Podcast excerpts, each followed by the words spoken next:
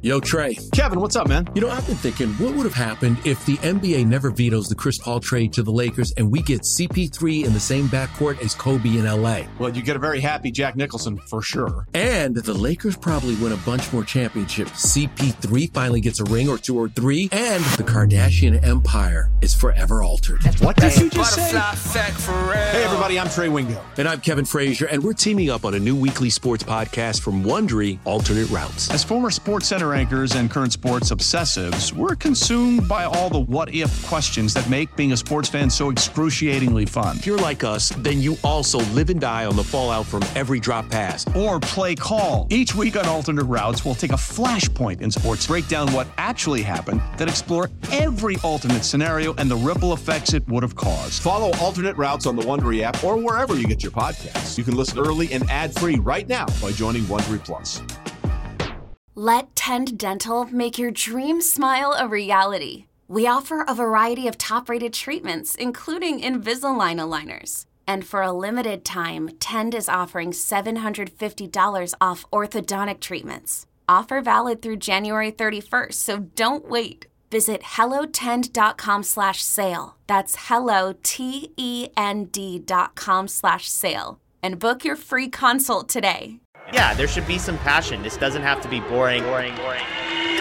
Hey, one thing the game needs is more people like you, you, you. Still have grown men run around tight pants. It's Mookie Betts. It's Daniel Bard. It's Steve Aoki. There's Saltalamacchia. This is Brock Holt. Hey, this is Jon Lester. Baseball is baseball. Baseball isn't boring. Welcome to Baseball Isn't Boring. Here's your host, Rob Bradford.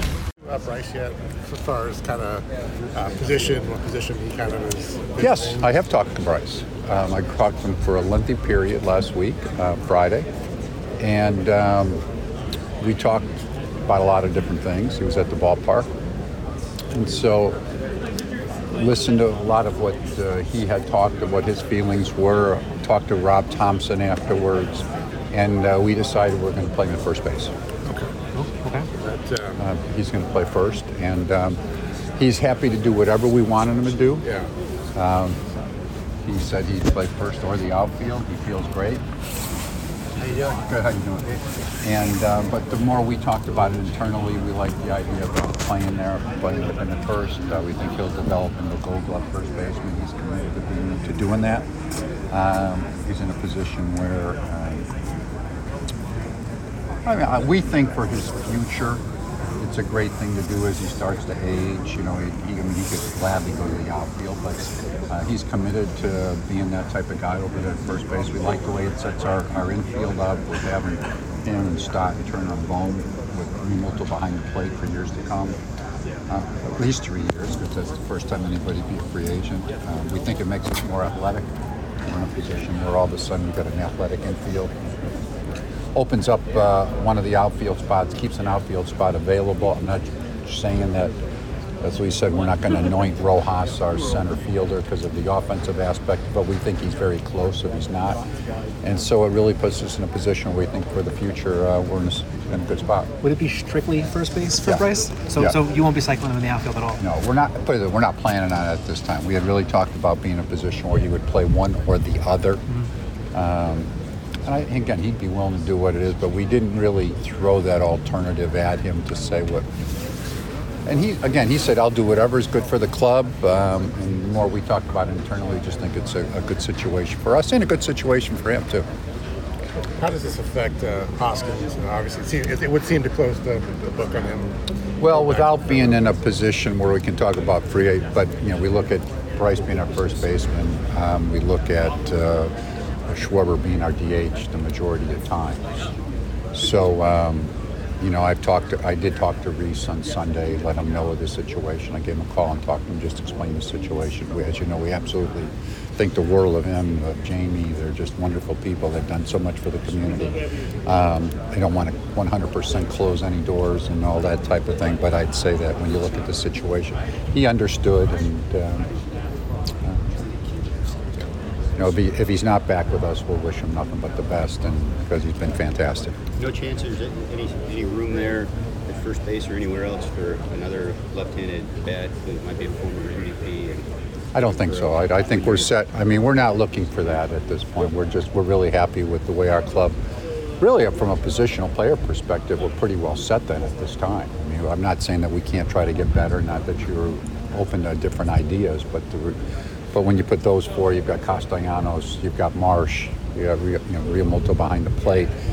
Um, Sosa's one of our backup guys. Uh, Castellanos, Marsh, and again, we'll see what happens with Rojas, but we do think he's very close.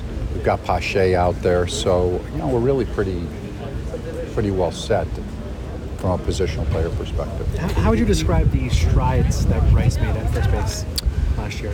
Well, I mean, really, in a lot of ways, I mean, it's. I don't think there's many people that could have done what he what he did. Now you start working out there. I believe it was in May at times, taking ground balls, doing what he could do. He he grew by leaps and bounds, and I think he's in a situation where, with uh, spring training attached to him, uh, with working with Bobby Dickerson, he even said the same thing. He said, "I think if I'm with Bobby and be in a spot that." Um, he made significant strides. He's become a first baseman. I think he's going to become an excellent first baseman. And I do think he has the caliber of being a gold glove type first baseman. Do you get Dave any sense from him that he might miss the outfield? Well, you know, I, I can't say. Um, he's played the outfield so long. I mean, maybe he missed it some, but I think he really enjoyed playing first base too. I mean, for him, it was something different. You're, of course, you're more involved when you're at first base on a daily on a daily basis of what's taking place. Um, I thought it was important that we listened to him, but we made the decision. Um, and he under, once we once I talked to him, then he said he understood. He's very happy to do it. I don't think he'll miss the outfield per se in that regard. Um, you know, appreciably, he didn't express that, but I know he.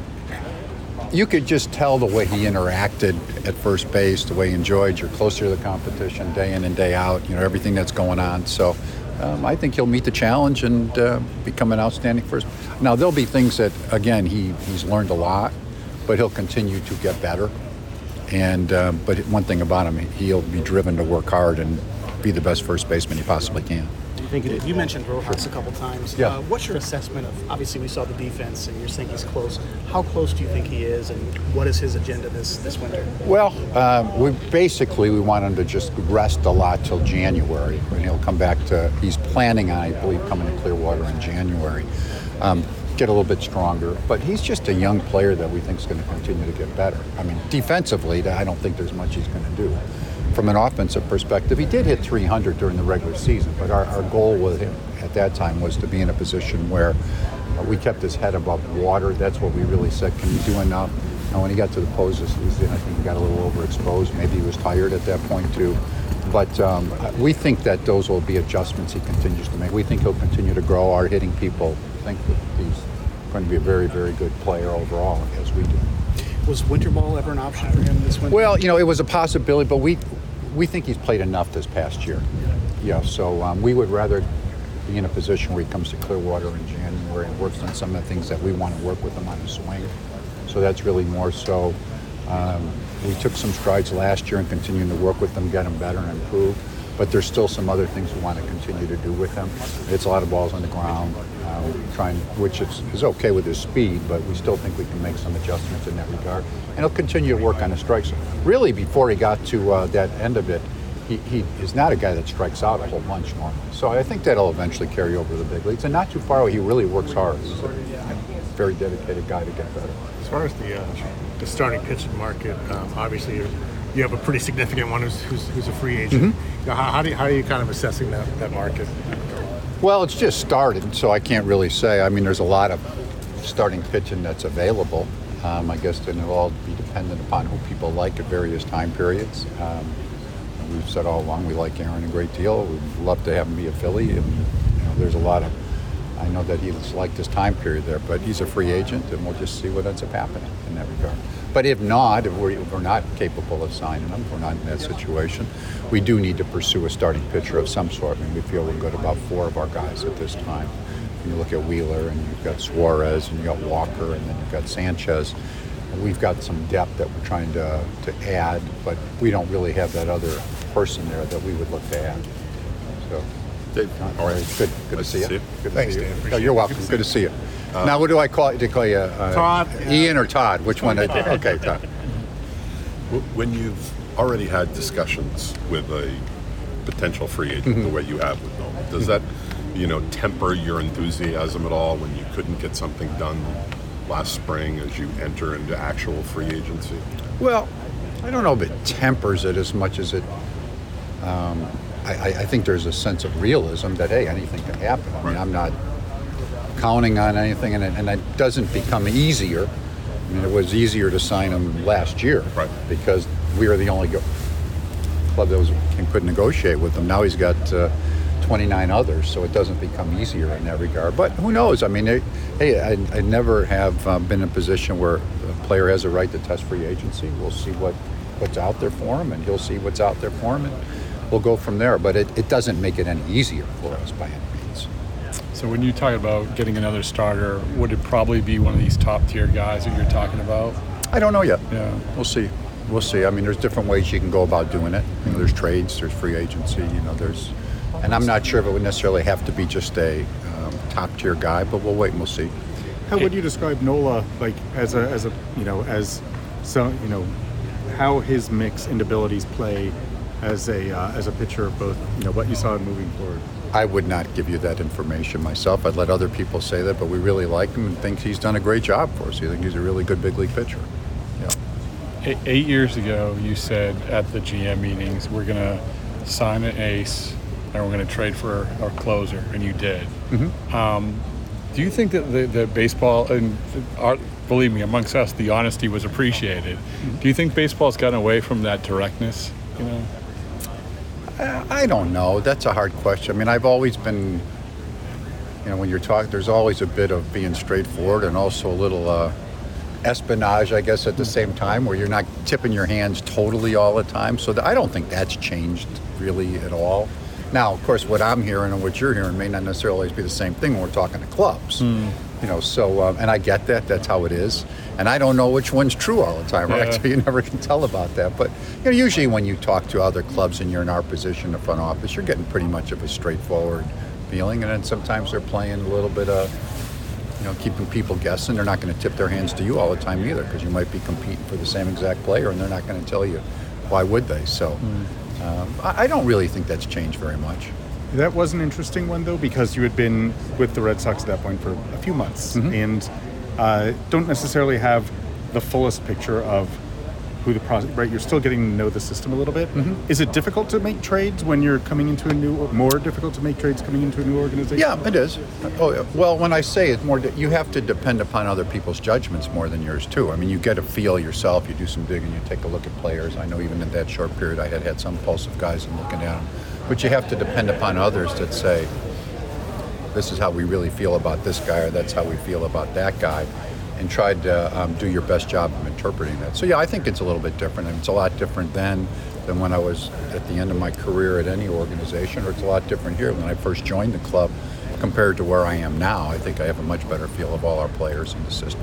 In fact, I'm sure of that. Sorry, speaking of directness and, and honesty, and what did you think of uh, one of your counterparts yesterday, uh, Brian Cashman's? Uh, Oh, general? I don't, I don't get into those. I mean, I've been around. We all have had our moments, and I don't know. I didn't. I mean, I've, I've read about it, and um, I, I don't really have mine. I mean, um, you know, in Brian's situation, uh, in anybody's situation, once in a while you express yourself. You get, uh, and that time period goes where the frustration comes out or the expression comes out. So that's it. What'd you think of? Uh, do you think the Counsell deal could have a domino effect on managerial salaries and movement going forward? That more guys might avail themselves and sort of become free agents, and and what do you think that does to the pay scale? Well, I have no idea, but it, so it's only a, I would say sure, it would have an effect on it, sure it would. And I would, th- now it's not going to affect everybody because when if you're be, uh, a manager that's just starting off, you don't have the same resume as Craig Counsell does, but yeah, I think it will, for, for sure I would think it would. And it, I mean, I've gone, th- this is not the first time I've gone through this cycle of a manager's getting more money and then they went back down. No. And then what it happens is the people that can put themselves in that same echelon, at least in their own mind, and as others perceive them, um, it does put them in a better spot. Sure. Yeah.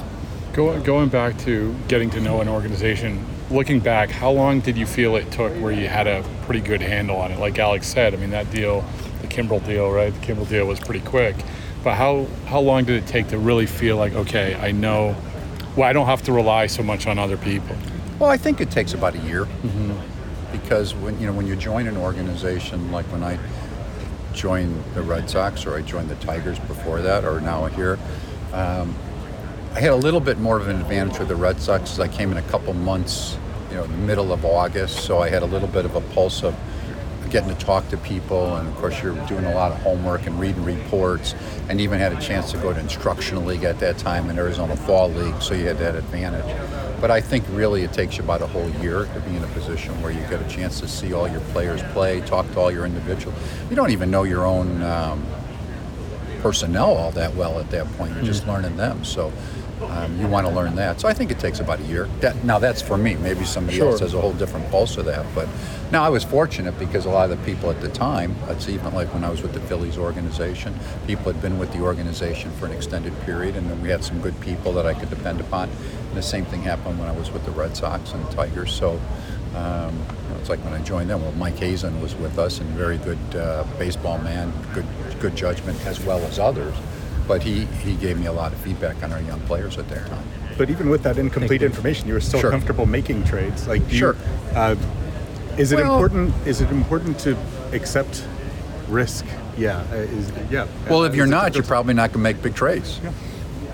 That's just the way it is. I mean, if you're not willing to take some risk, you're gonna you're not going to make some you're not going to make a lot of deals probably, because if you're going to only make deals that are slanted towards you um, being definitely in a favorable position, other clubs know what they're doing too. So it's one, usually trades, if you're making them, hurt a little bit, right? I mean, you don't like to give up good players, young players, but um, yeah, I think it's a situation where um, there's some risk involved, but you just try to do the most thorough. Hey, we traded players this past year. I traded that.